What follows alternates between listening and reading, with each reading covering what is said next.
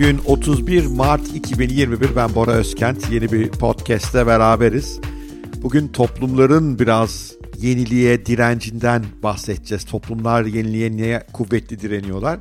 Ve toplumsal hayatı köklü şekilde etkileyecek büyük değişimler neren çok zaman alıyorlar? Tarihteki örnekleri neler? Bu konuda ne yapmak lazım? Biraz bunlardan bahsetmeye çalışacağım ve örnek olarak da tabii tahmin edersiniz bolca Bitcoin'den bahsediyor olacağız. Hazırsanız yavaş yavaş başlayalım. Şimdi Bitcoin aşağı yukarı 12 yıldır var dünyada. Daha doğrusu 12 yıl önce yayınlanmış bir makalesi var biliyorsun Satoshi Nakamoto'nun. Ama ilk Bitcoin yani Genesis Bitcoin'in üretilip hayatımıza girdiği 10 yıl oldu. Bunun da bence ilk 4-5 yılında kimsenin yani en azından benim gibi insanların Bitcoin'den haberi bile yoktu. 2017'deki bu ani yüksek fiyat, e, hızlı fiyat artışından dolayı Bitcoin konusunda uyandık ve ilginç bir varlık sınıfıyla karşı karşıya olduğumuzu anladık. Yani topu topu aslında 10 yıllık bir ömrü var Bitcoin'in. Ama buna karşın bu 10 yıllık kısacık ömrüne karşın aldığı eleştiriler inanılmaz. LinkedIn'deki paylaşımlarıma gelen bazı eleştiriler. Mesela birisi diyor ki bakkaldan ama ben ekmeğimi Bitcoin alamıyorum böyle param olur. Birisi diyor ki hani bu Tesla Bitcoin kabul etmeye başladı ya. Bitcoin kabul ediyor ama fiyatını hala dolar olarak koyuyor. Birisi diyor ki yani Bitcoin hangi merkez bankası tarafından kabul edildi ki diyor. Bu oyuna eleştiri. Ya bunlar tabii doğru hani e, defaktolar bunlar. Evet Bitcoin fiyatıyla Tesla sadece geçinemez. Amerikan doları fiyatına koyması lazım. Çünkü ödemeleri Amerikan dolarıyla. Bakkaldaki ekmeği Bitcoin'e alamıyorsunuz şu anda. Belki siz alamayacaksınız. Çünkü zaten transaksiyon hızı buna uygun değil. Artı bunun vergilendirme altyapıları, bunun gelir nasıl kaydedeceğiz bütün bunlar belli değil. Yani bunlar doğru. Ama bu sadece 10, yıl, 10 yıllık bir varlık ve çok büyük bir dönüşümden bahsediyoruz. Bitcoin belki de insanlığın karşılaştığı en büyük dönüşümlerden birisini gerektiriyor ve bunun 10 yılda tamamlanmasını bekliyoruz. Oysa tarih bu tip dönüşümlerin epey uzun sürdüğünü gösteriyor. Biliyorsunuz endüstriyel devrimin temelinde buhar kazanı var. Buharla çalışan makineler var. İngiltere'den çıkıyor bu. Ve İngiltere o dönemin hakimi oluyor ve müthiş işte tekstilden her türlü ürüne kadar üretim yapabiliyorlar ve buhar kazanının yarattığı müthiş verimlilik artışlarına ayarlanıyorlar ve dünyayı hükmetmeye başlıyorlar. O sırada Amerika ise e, Edison gibi, Nikola Tesla gibi insanlar elektrik üzerine kafa yormaya başlıyorlar ve bir süre sonra elektrikli motorların buhar kazanlarına dayalı motorlardan daha verimli olduğunu, daha ekonomik olduğunu, kullanımının daha kolay olduğunu yavaş yavaş ortaya çıkartmaya başlıyorlar. Ne yapıyor İngiltere buna dersiniz? Tabii ki direniyor. Ne diyecek İngiltere? Evet buhar kazanını elektrikle teslim edelim mi diyecek. Hayır teslim etmiyor. Ve bundan dolayı da o üzerinde güneş batmaz imparatorluk denen dev yapı eğer 2. Dünya Savaşı'nda Amerika gelip kurtarmasaydı onları muhtemelen Nazi Almanya'sının hükmetine girecek bir kaybeden haline dönüşüyor. Büyük dönüşümlerin böyle bir etkisi var. Onlara uyanmakta çok zorlanıyoruz. Bunu birey olarak zorlanıyoruz ayrı ama toplumsal bir dönüşüm gerektiğinde daha da çok zorlanıyoruz. Niye? Çünkü düşünün bütün o fabrikalar kurulmuş, onların uzmanları yetişmiş, dünyanın insanı bu konularda kendini geliştirmiş. O dönüşüm toplumsal bir dönüşüm olduğu için onu kabullenmek daha da zor hale geliyor.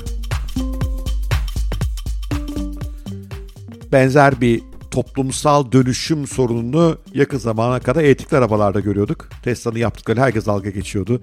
Elektrikli arabaların geleceğin teknolojisi olduğuna kimse inanmıyordu. Şimdi o koca otomobil firmaları arka arka yatırım planları açıklıyorlar. Hani geçen haftadan iki rakam vereyim size.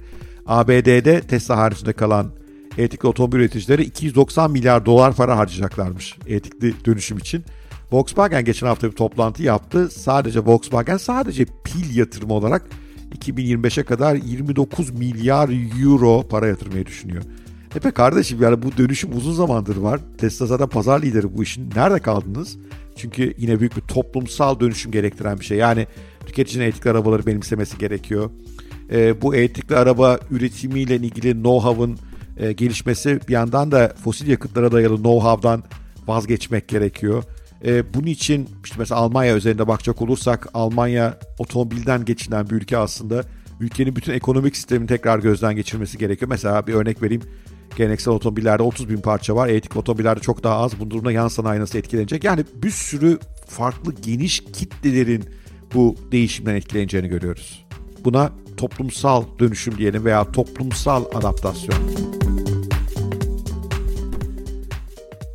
Yalın girişim diye bir metodoloji var. Belki bilenleriniz var. Yalın girişim metodolojisinde girişimcilere fikirleriyle yani ürünleriyle pazarın istekleri arasında uyum yakalamaları söylenir. Yani senin bir ürün geliştirmen yeterli değil, pazarın da onu istiyor olması lazım. Bundan dolayı da ürünü sürekli pazarın istediği yönde evirmen gerekiyor. Ki yavaş yavaş pazar sana adapte olsun diye. Buna product market fit veya ürün pazar uyumu diyoruz. Bitcoin gibi dev fikirlerde ise çünkü tıpkı elektrikli arabalar gibi Bitcoin'de sadece tüketicinin adaptasyonu değil bütün bir ekosistemin adaptasyonu hatta bu durumda devletlerin hukuk sistemlerinin muhasebeleşme yapılarının adaptasyonunu gerektiriyor. Bu durumda product society fit yani ürün toplum uyumuna ihtiyaç var ve bu tabii ki tıpkı buhar kazanından e, işte elektriğe geçiş gibi tıpkı fosil yakıtlardan elektrikli otomobillere geçiş gibi çok daha uzun bir adaptasyon zamanı gerektiriyor. Bu uzun adaptasyon zamanının öncüleri çok dayak yiyorlar. İşte LinkedIn'de beni takip ediyorsanız Bitcoin konusu yediğim dayağı görüyorsunuzdur. Her gün dünyanın eleştirisini alıyorum. Ki ben o kadar da erken bu işe inananlardan değilim. Yani açıkçası 2017'den sonra ben sürece katıldım. Ee, geç gelenler dedim diyebilirim. Ama hani toplumun gerisine bakınca yine de işte bir erken benimseyen diye düşünebiliriz. Ve toplumun genelinin bu yeni fikre sırf Bitcoin değil aslında bütün bu kripto para fikrine adaptasyonu konusunda öncü olmaya çalışıyorum. Karşılaşmadığım suçlama kalmıyor. İşte insanları Bitcoin'e çekiyormuşum ki Bitcoin değeri artacakmış. Ben de bundan para kazanacakmışım. Hani bu işin matematiği de yok ki 1 trilyon dolar bunun değerlemesi benim takipçilerim para katsa ne olacak? Bir kısmı işte asla değişmeyecek şeyler altın değeri asla düşmez. İşte devlet asla bitcoin'i kabul etmez. Böyle bir sürü aslalar dinliyoruz. Bir kısım insan doğal olarak şüpheli bakıyor. Yani nereden çıktı bu dijital para? Çünkü zihinlerimiz henüz fiziksel dünyanın beyni. Bunlar hep karşılanabilir şeyler ama işte sonuçta benim gibi insanlar, öncüler bu konuda biraz dayak yiyorlar. Ama dayak yemenin sonuçları olumlu olabilir. Teknolojileri ilk fark eden, onlara yönelik ilk yatırım yapan, onlarla ilgili ilk işleri, iş modellerini yaratanları parlak günler bekliyor oluyor genellikle. Ve toplumsal dönüşüm gerçekleşip de, toplumsal adaptasyon gerçekleşip de bu yeni gerçeklik işte bu durumda kripto para gerçekliği dünyanın ayrılmaz bir parçası haline geliverince o insanlar bir anda zengin olu veriyorlar, başarılı olu veriyorlar. Bu nedenle uzun zamandır benimsediğim moto toplumun ne düşündüğünü pek aldırmıyorum açıkçası. Çünkü toplum zor Arap'ta oluyor. Toplumun fikrini değiştirmek uzun zaman alıyor. Bunun için yola çıkan benim gibi öncü insanlar da genellikle hırpalanıyorlar. Benden daha öncülere deli gözüyle bakılıyor. Hani bana o kadar değil artık Bitcoin'ci gibi pazarı olan bir iş. Ama ben bu tip öncüleri dinlemeyi toplumu dinlemekten daha yararlı görüyorum. Çünkü toplum çok geç adapte olabiliyor ama bazı öncüler yeni fikre erken adapte olabiliyorlar. Erken kavruyorlar onun ne olduğunu, erken anlıyorlar onun nereye doğru gideceğini. Ve onların paylaştıklarını dinlemek toplumun hoşuna giden şeyler yazanları dinlemekten bence çok daha faydalı. Ne demek toplumun hoşuna giden şeyler paylaşmak? Toplumun hoşuna giden şeyler paylaşmak, toplumun ona kadar oluşmuş inançlarıyla, fikirleri uyumlu şeyler yazmak.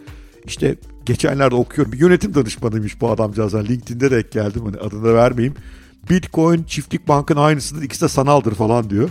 Ve altta bir sürü like da almış. Gerçi giydirenler de var hani millet uyandı artık biraz bu saçmalıklara ama epey de like almış ve böyle işte hocam ağzınıza sağlık evet tabii ki sanal falan diyenler var. Ya sanal ne, kripto ne, çiftlik bank ne, Bitcoin'in algoritması, arka yapısı, network'ü ne hiç babanın bunlarla haberi yok ama toplumun hoşuna gidecek bir şey söylemiş oluyor. Fakat ilgimi çekti. Eskiden mesela bir yıl önce söyleseydi daha fazla insan hoşuna gidebilirdi. Bugün ise Bitcoin'in bir Bitcoin'in fiyatı 500 bin lirayı bulduğundan insanlar azıcık uyanmaya başlamışlar gibi gözüküyor. Bazen bu uyanış için yani toplumsal dönüşüm için böyle köklü olayların olması lazım. Bir Bitcoin'in bugün itibariyle baktığımda 500 bin TL'yi zorluyor olması sadece 20 Kasım'dan bu yana 20 Kasım'da çünkü bir yazım var benim e, Bitcoin'in yatırımı neden büyütüyorum diye öngörülerde bulunuyorum orada. 20 Kasım 2020'den bu yana 5 kat Türk lirası bazında artmış olması akıllara ziyan bir artış gerçekten ki dolar da o kadar oynamamış. O zaman 7.59 işte şimdi 8.30 civarı. Artış büyük bölümü dolar bazındaki Bitcoin'den geliyor. Ee, şimdi o yüzden insanlar biraz daha adapte oluyorlar çünkü görmeye başladılar. Ama daha hala toplumsal dönüşüm sağlanmış değil. toplumsal dönüşümün olup olmadığını adaptasyon eğrileri dediğimiz e, grafiklerle ortaya koyabiliyoruz. Yani kabaca bu grafikler kaç kişinin Bitcoin kullandığını, cüzdanın olduğunu gösteriyor. Dünya ortalamasında %7'ler civarında, ABD'de %10'lar civarında. Türkiye'de elimde bir veri yok ama ABD'den yüksek olduğuna dair e, yorumlar, istatistikler paylaşılıyor zaman zaman. Hiçbir tam güvenmiyorum. Ama ihtimal yüksek ki Türkler biraz daha kolay adapte oluyor. Çünkü genellikle toplumsal dönüşüm problemin yaşandığı yerde daha fazla olur. Yani bir Amerikalı için dolar enflasyonu çok yeni bir kavram. Onların bunu satın alması zor ama bir Türk için, bir Venezuelalı için enflasyon çok e, hayatımızın bir parçası. O yüzden de enflasyona karşı bizi koruyabilecek bir varlığa yatırım yapma düşüncesi e, bizim daha kolay adapte olduğumuz bir mesele olabilir. Yani bu Türklerin teknoloji açıklığıyla falan yorumlamamak lazım. Daha ziyade yorumlamamız gereken konu problem büyük. O yüzden yeni çözümü adaptasyon fikri büyük. Evet. Topluma uymayın arkadaşlar. Toplum genelde geriden geliyor. Toplumun adaptasyonu geç geliyor. Toplumun hoşuna giden şeyleri yazmayı seven, e, sıradan insanların yazıları çok okunuyor, çok paylaşıyor, çok beğeniliyor. Yeni fikirleri, yeni düşünceleri savunanlar genellikle kenara itiliyor, dışa itiliyor. E, onların haklı çıkması zaman alıyor biraz. Haklı çıktıkları zaman da birdenbire onlara işte vay be adam nasıl bildi deniyor. Oysa aslında bir sürü işaret var. Sadece toplum buna uyanmamış durumda. Ve e, bazı insanlar da toplum buna uyanmamasına gayet memnun. Çünkü eski fikirleri, eski düşüncelerinin hala geçerli olduğunu sanıp bunları paylaşıp para kazanıyorlar. işte beğeni kazanıyorlar, takipçi kazanıyorlar. Siz onlara uymayın. Öncüleri dinleyin bence. Yepyeni şeyler olacak dünyada. Muazzam dönüşümler var. Geleneksel hiçbir şeyin bu şekilde kalacağını düşünmüyorum. Yeni ufuklar açılmak üzere. Evet bugün de böyle. Sevgiyle kalın, hoşça kalın. Görüşmek üzere diyorum.